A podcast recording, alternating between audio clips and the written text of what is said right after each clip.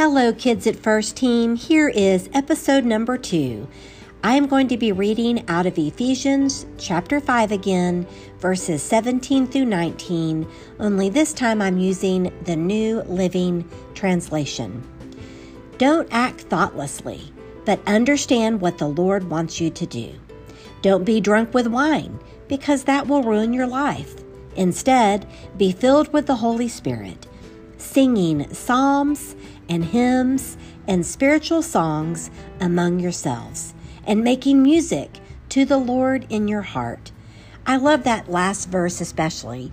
I have had the privilege of growing up in a Christian home and growing up in church, and I have learned over the course of my life countless hymns and choruses and praise songs and worship songs, and I love them all.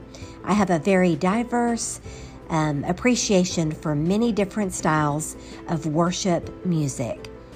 I will find myself more often than not thinking about songs when I am worried about something or joyful about something or happy or frustrated. For some reason, my mind will default to a song or a hymn. I think this is part of the attention, the intention of this verse about singing songs and hymns. I think our brains are wired to learn better when we put it to music. And this is where I find myself.